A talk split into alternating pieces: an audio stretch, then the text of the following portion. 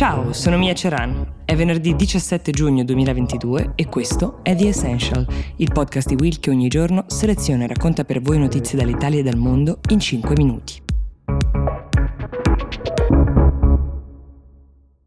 Da circa 24 ore tutti gli occhi sono puntati su un trio, sulla delegazione Scholz, Macron, Draghi, che dopo aver viaggiato nottetempo su un treno partito dalla Polonia, in una cabina ovviamente eh, blindata, senza wifi, hanno viaggiato per 11 ore, arrivando in Ucraina, questo è l'alba di ieri, con il fine dichiarato di manifestare il proprio sostegno, il sostegno dell'Europa intera, alla causa di Zelensky. Al di là dei proclami Germania, Francia e Italia non sono sono perfettamente allineate su tutte le questioni aperte in questo momento, da quando è scoppiato il conflitto in Ucraina quattro mesi fa circa. Zelensky, che pure li ha accolti ovviamente felice del sostegno, ancora si interroga su se i tre siano arrivati con l'intento di dare sostegno militare poderoso che secondo lui serve per spingere ad un'accelerazione degli eventi bellici oppure con lo scopo di trovare un accordo per una tregua, una sorta di uh, accordo di Minsk parte terza con eventuale cessione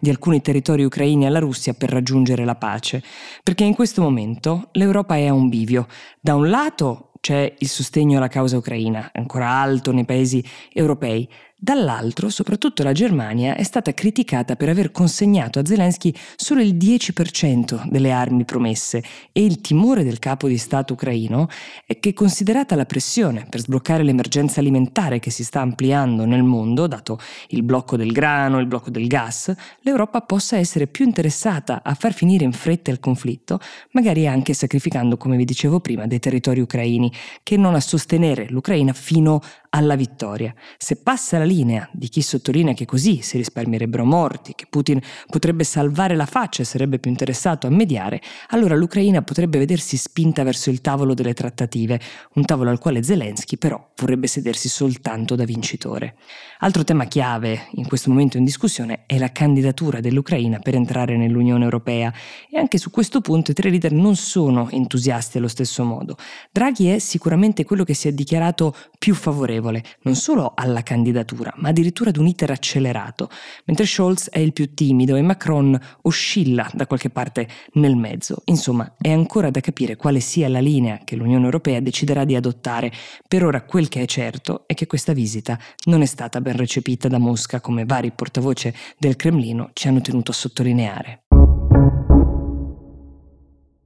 Se da un lato si sta pesando il valore dell'alleato europeo per l'Ucraina, dall'altro resta un po' enigmatico, anche perché fatto di pochissime esternazioni, solo due dall'inizio del conflitto, dell'alleanza Russia-Cina. Xi Jinping ha parlato negli ultimi giorni ribadendo il proprio sostegno politico per garantire la sicurezza e la sovranità russa. Si potrebbe qui discutere su quale sia il paese la cui sicurezza e sovranità eh, siano minacciate, ma non lo faremo in questa sede. Dall'altra, sì, si è espresso augurandosi una soluzione responsabile della crisi. Che cosa vuol dire però? La Cina è l'alleato più importante che la Russia possa avere in questo momento al proprio fianco, il più potente, forse l'unico in grado di bilanciare il sostegno statunitense e europeo all'Ucraina. Quindi queste parole, seppur sibilline, sono miele per le orecchie di Putin, pur non essendo altro che un ribadire quel che il mondo sa già, ovvero che tra Cina e Russia esiste una complicità di matrice principalmente ideologica, fondata su un'ostilità comune nei confronti di Stati Uniti e NATO,